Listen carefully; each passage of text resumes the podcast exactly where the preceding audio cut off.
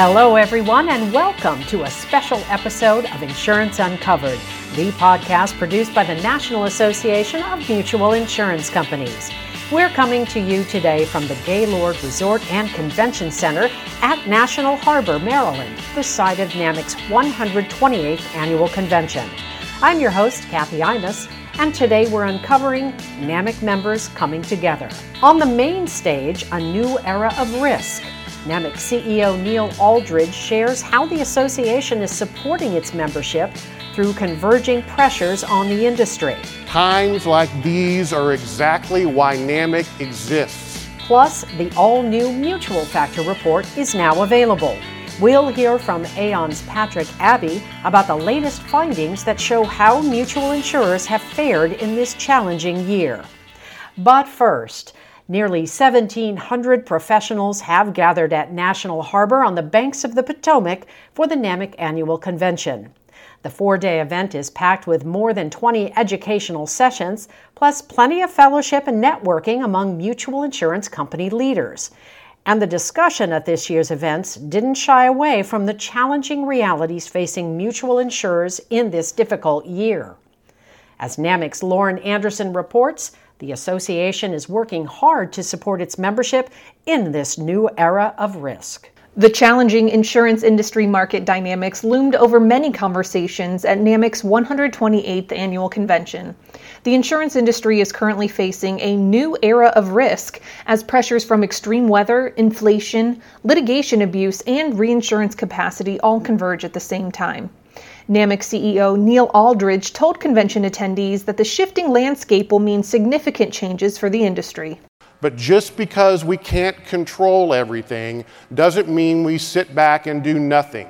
It doesn't mean we wring our hands with worry.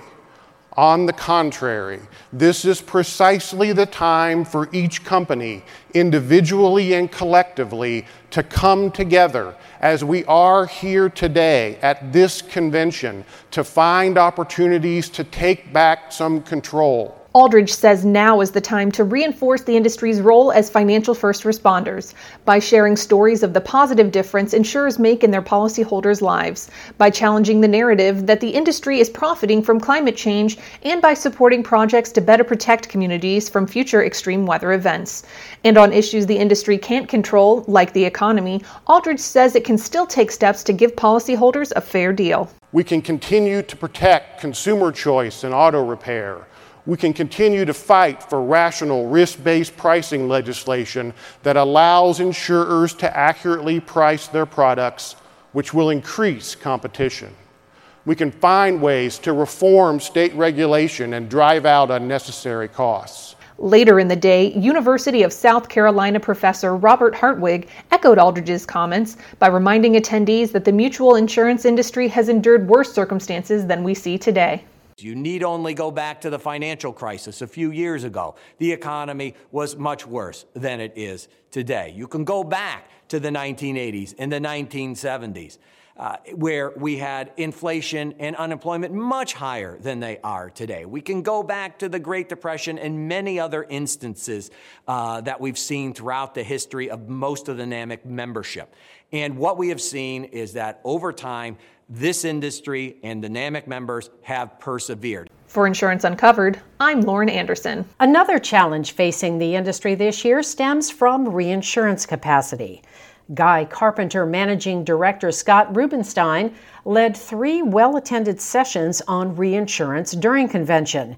He explained current market conditions and what's led to the change in capacities these past few years.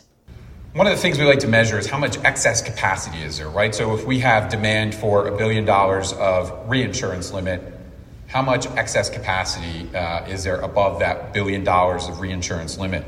If we go back to 20, you know, 2012, 13, 14, you can see there was a period of time there where there was there was plenty of capacity. We're going to talk about in a few slides where all this capacity came from. But then as we led into, for example, here in 2019, so this gray bar are the April to July renewals. Same thing here with 2020. That's mostly Florida.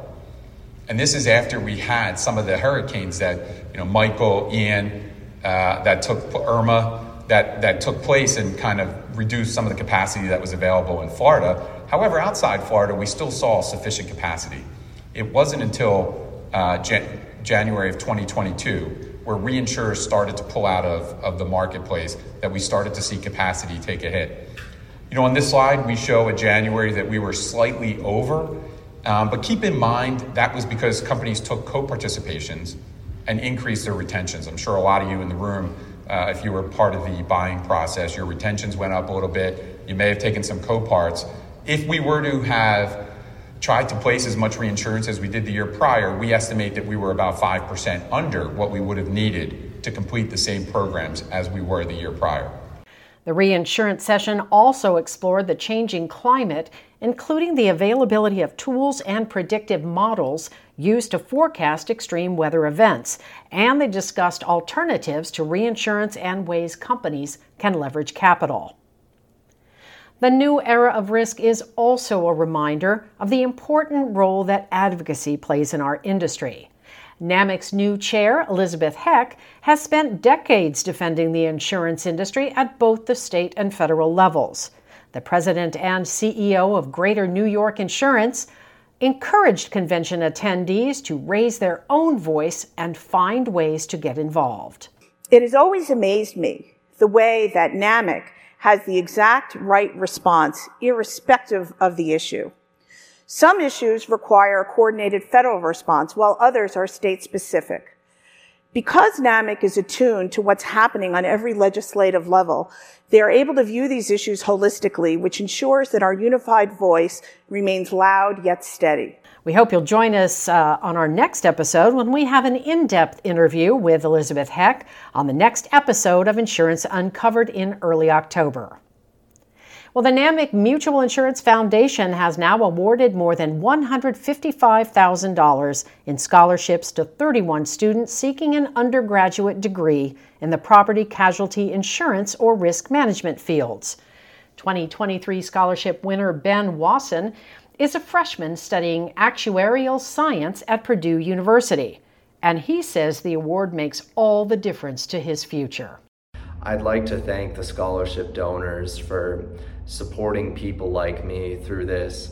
Even though you might not think too much of it, believe me, it means a lot to everybody who even sees scholarships like this that yes, there are people out there who care about you and the work that you're putting in.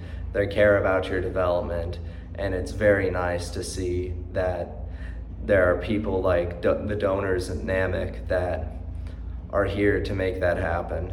So I'd like to say thank you, NAMIC.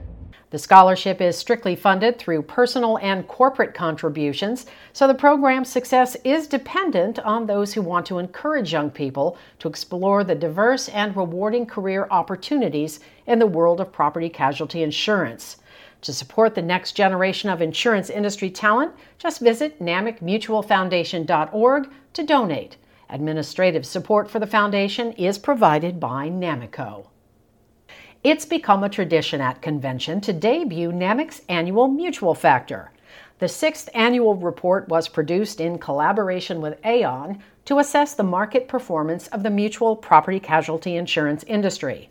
It observes ways the mutual insurance sector has faced increasing pressures from weather and reinsurance factors in 2023, and as with previous reports, it evaluates nearly 30 performance metrics and assesses the impact of rating agency criteria on mutuals. On today's Unscripted, NAMIC's Neil Alldredge sits down with Aon's Patrick Abbe to talk about the key findings from this year's report. NAMIC is in its sixth year of producing the annual Mutual Factor Report. Uh, this new edition will come out uh, in conjunction with our annual convention when you actually hear this podcast uh, will be released at our annual convention coming up here in just a couple of weeks in, in, in National Harbor in Maryland. And we've also partnered with Aon again, as usual. It's been a great partnership between NAMIC and Aon to produce this report. This is the annual report that we produce that looks at the performance of the mutual industry as compared to the rest of the industry and the industry overall in a whole number of metrics.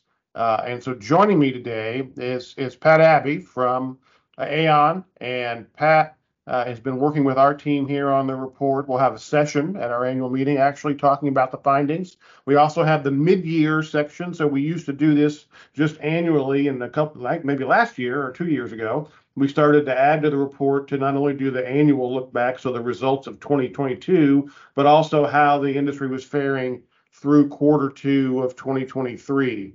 And that is also in this report. So the report's chock full of interesting information.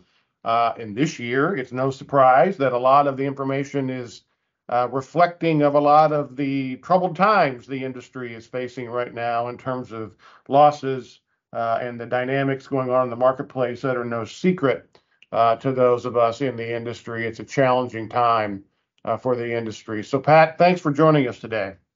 Yes, Neil, thank you for having me again. It's always a pleasure to speak with you on this report. It's great. So why don't we start in? Let's why don't we go to the first part of of the discussion, which is really the mid-year report, uh, and tell us a little bit about you know the what it is, the significance of it, and why we why we went ahead and decided to include it again. Yes. So um, you, typically the the mutual factor report has been done annually and released at annual convention, uh, as the audience likely knows.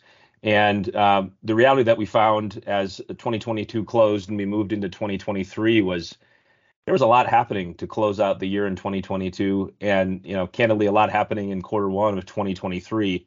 Uh, that we felt like there was a real opportunity to highlight some of those challenges and some of the uh, circumstances that the industry was facing, and and do that uh, at the close of quarter one, um, coming into into the mid year. So, uh, you know, some of those things just to remind everybody, we had a, a major hurricane, Hurricane Ian, that impacted uh, the industry late in, in 2022. We had the much anticipated reinsurance market renewal, uh, which was a very challenging renewal uh, to navigate for for many carriers and many reinsurers. And, and then we really continued to have uh, you know the broad situation around economic, social, and regulatory challenges that were facing the industry. And then, of course, that's continued on into 2023. You know, so we kind of closed out 2022. Everybody survived the January 1 renewals. Uh, but quite frankly, there was a lot of work that was that, that needed to be done by the industry coming out uh, of 2022. And of course, what we found then is Mother Nature didn't give us much reprieve. Quarter one was very active uh, for the industry, and that was really the idea behind highlighting some of the things within the mid-year report that everybody was facing to start the year. Yeah, it's it's uh, we'll talk about the results here as we go this morning and talk through the findings, but uh, no doubt the industry is facing a lot of challenges, um, and it not only it's it's the reinsurance issues, it is the weather issues, it's the litigation environment, it's the regulatory environment, lots of dynamics affecting the industry, inflationary costs, of course, and the the joy of it is it's all at the same time, um, and so the findings themselves reflect those challenges, I think, in many ways. So let's talk about any new trends we're seeing before we get to the actual results here. Any new trends you see coming out of the report compared to previous years? Sure, uh, absolutely. So, you know, obviously we just talked about weather being very active in Q1. Uh, that's continued on through Q2 and then into Q3 through the, you know, through the middle of the year. Um, a lot of that weather activity is frequency driven.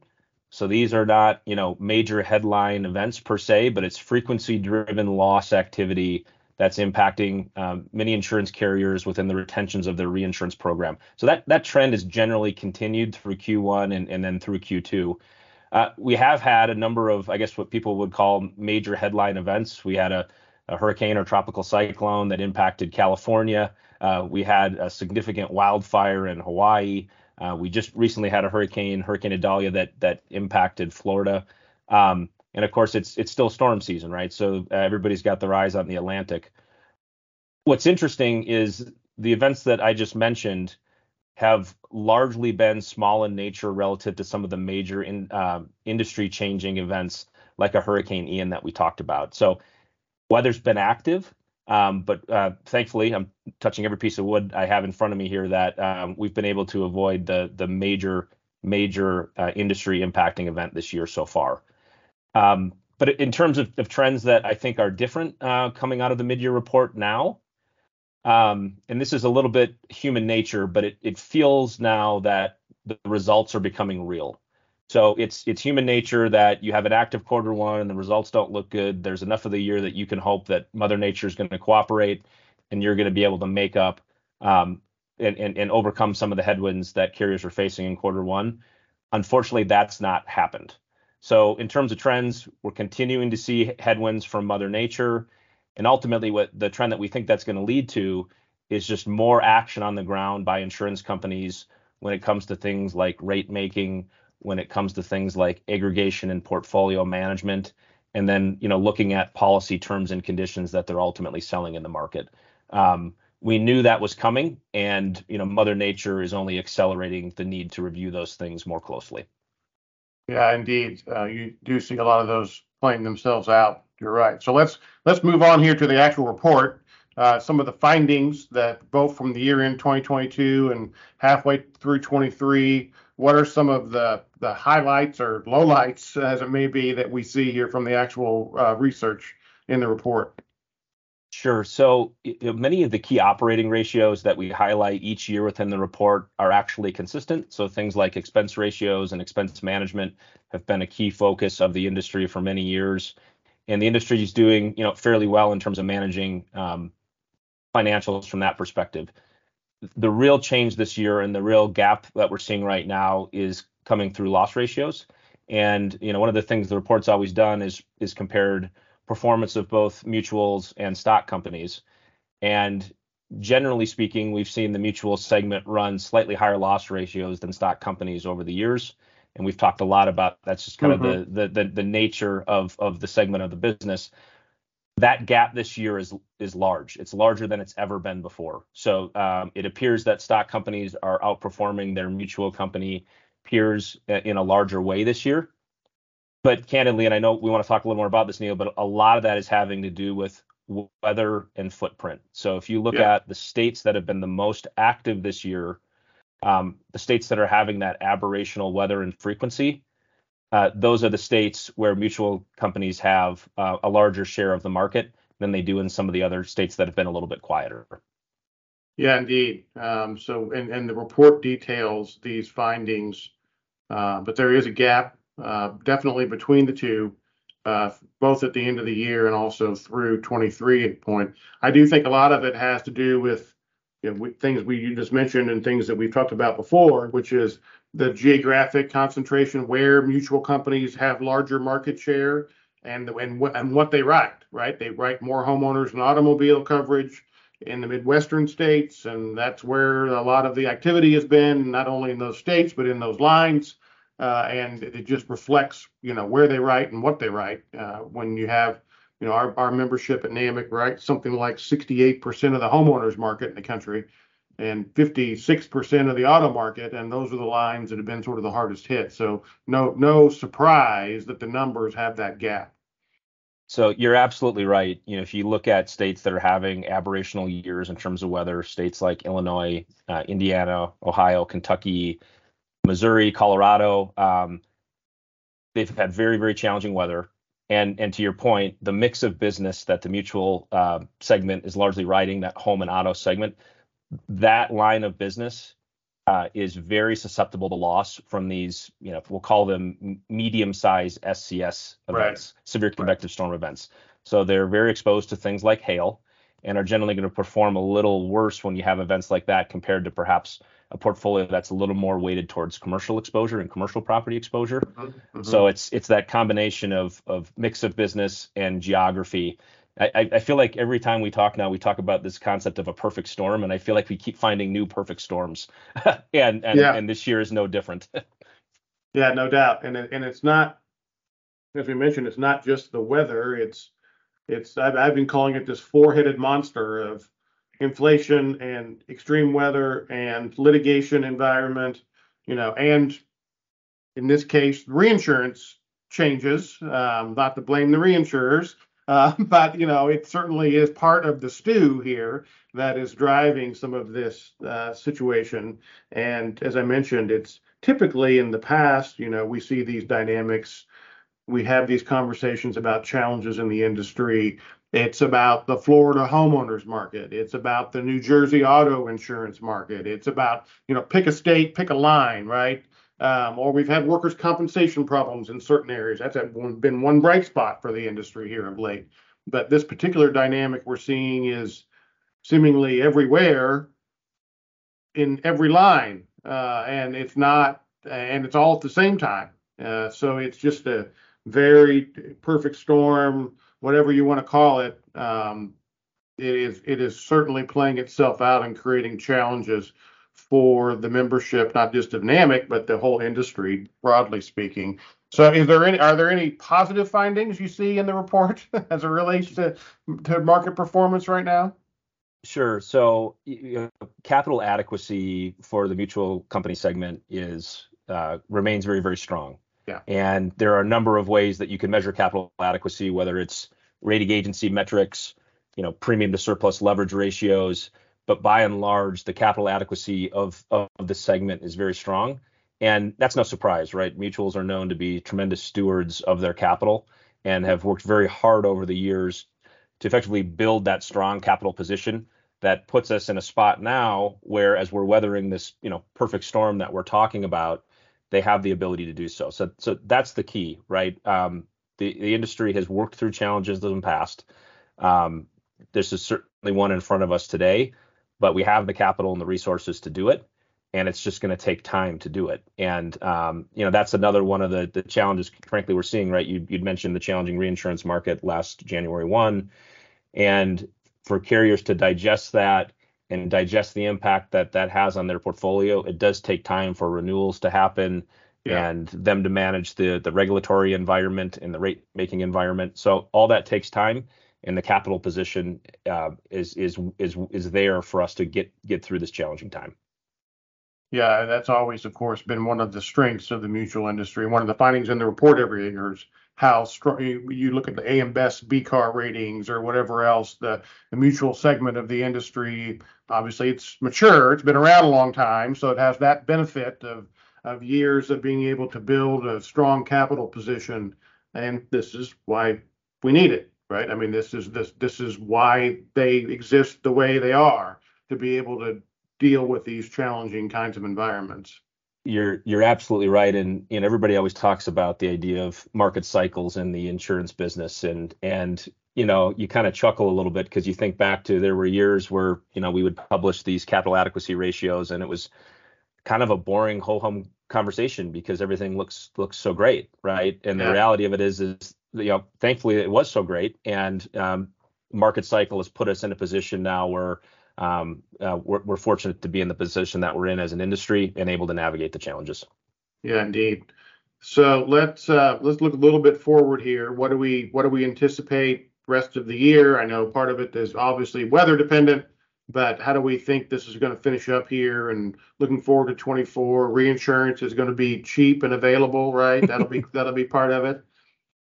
Sure. So um, again, I'm knocking on any piece of wood I can find yeah, um, me around me here, but we yeah we certainly are hoping for a quiet Q4, um, and you know that's going to help hopefully uh, improve results the results that we're seeing through the middle of the year. We'll see an improvement in those results as the year closes out. But as you said, um, Mother Nature is uh, ultimately going to be the judge of that one. Um, but I do think if you if you look at where heightened activities happened this year, we were talking about it earlier that uh, Midwest footprint. In general, in general, that that uh, region of the country will perform well in quarter four. Results will mm-hmm. improve mm-hmm. to close out the year, and I think that will be important. Uh, you know, looking at reinsurance renewals, um, it's still a challenging market, but it's much more balanced these days than it was 10 or 11 months ago. So carriers and reinsurers are appearing to be a little more aligned this year going into the renewal. Um, there are more clear cut strategies and plans for execution that are in the works. And so, um, while there's not a great deal of new capital or new supply coming into the market, um, there is evidence that there is plenty of supply in the market to meet the needs of uh, insurance company reinsurance buyers for January 1. So, hopefully, a little smoother piece there uh, for the year. And then, you know, candidly, there's a lot happening on the ground um, in insurance company operations. So, there's a lot happening in the regulatory environment. Yeah. Um, there's a lot happening in terms of you know rate making, policy terms and conditions, and it's you know you you, you kind of ch- chuckle, but the reality is, is underwriters are going to be starting to look at their general and renewals pretty soon. So all of this is happening um, here over the coming months very very quickly, and it's going to be I think a very busy end of the year um, for carriers as they're looking to towards 2024 and setting their business plans and and nav- navigating the environment that's in front of us. Yeah, no doubt. And certainly we we operate a lot here in NAMIC, of course, in the legislative and regulatory environment. And our primary mission around here is to work on trying to make that better for insurers and make the process efficient. But you know, the rate making system is slow. It takes a while to you know work itself through. Um, I don't know that. Uh, the I guess the other fortunate side is I don't know that it's going to be hard to convince the regulatory apparatus that the numbers need to change and the numbers kind of speak for themselves. Now that that also creates other problems down the road that we're already preparing for. These are the kinds of situations that get policymakers' attentions and thoughts around changes to regulatory systems, and certainly will be part of that. I think that's the next front in all of this dynamic situation we're seeing in the marketplace today. That's probably not really part of the mix yet, but I think it's coming uh, where there'll be more of a policymaker reaction to what's going on, and we're certainly preparing for that here at NAMIC. But that that's the system we have, and that system sometimes is is to our advantage, and sometimes it's probably not as flexible and and and agile as it needs to be, and that's part of what we're dealing with for sure.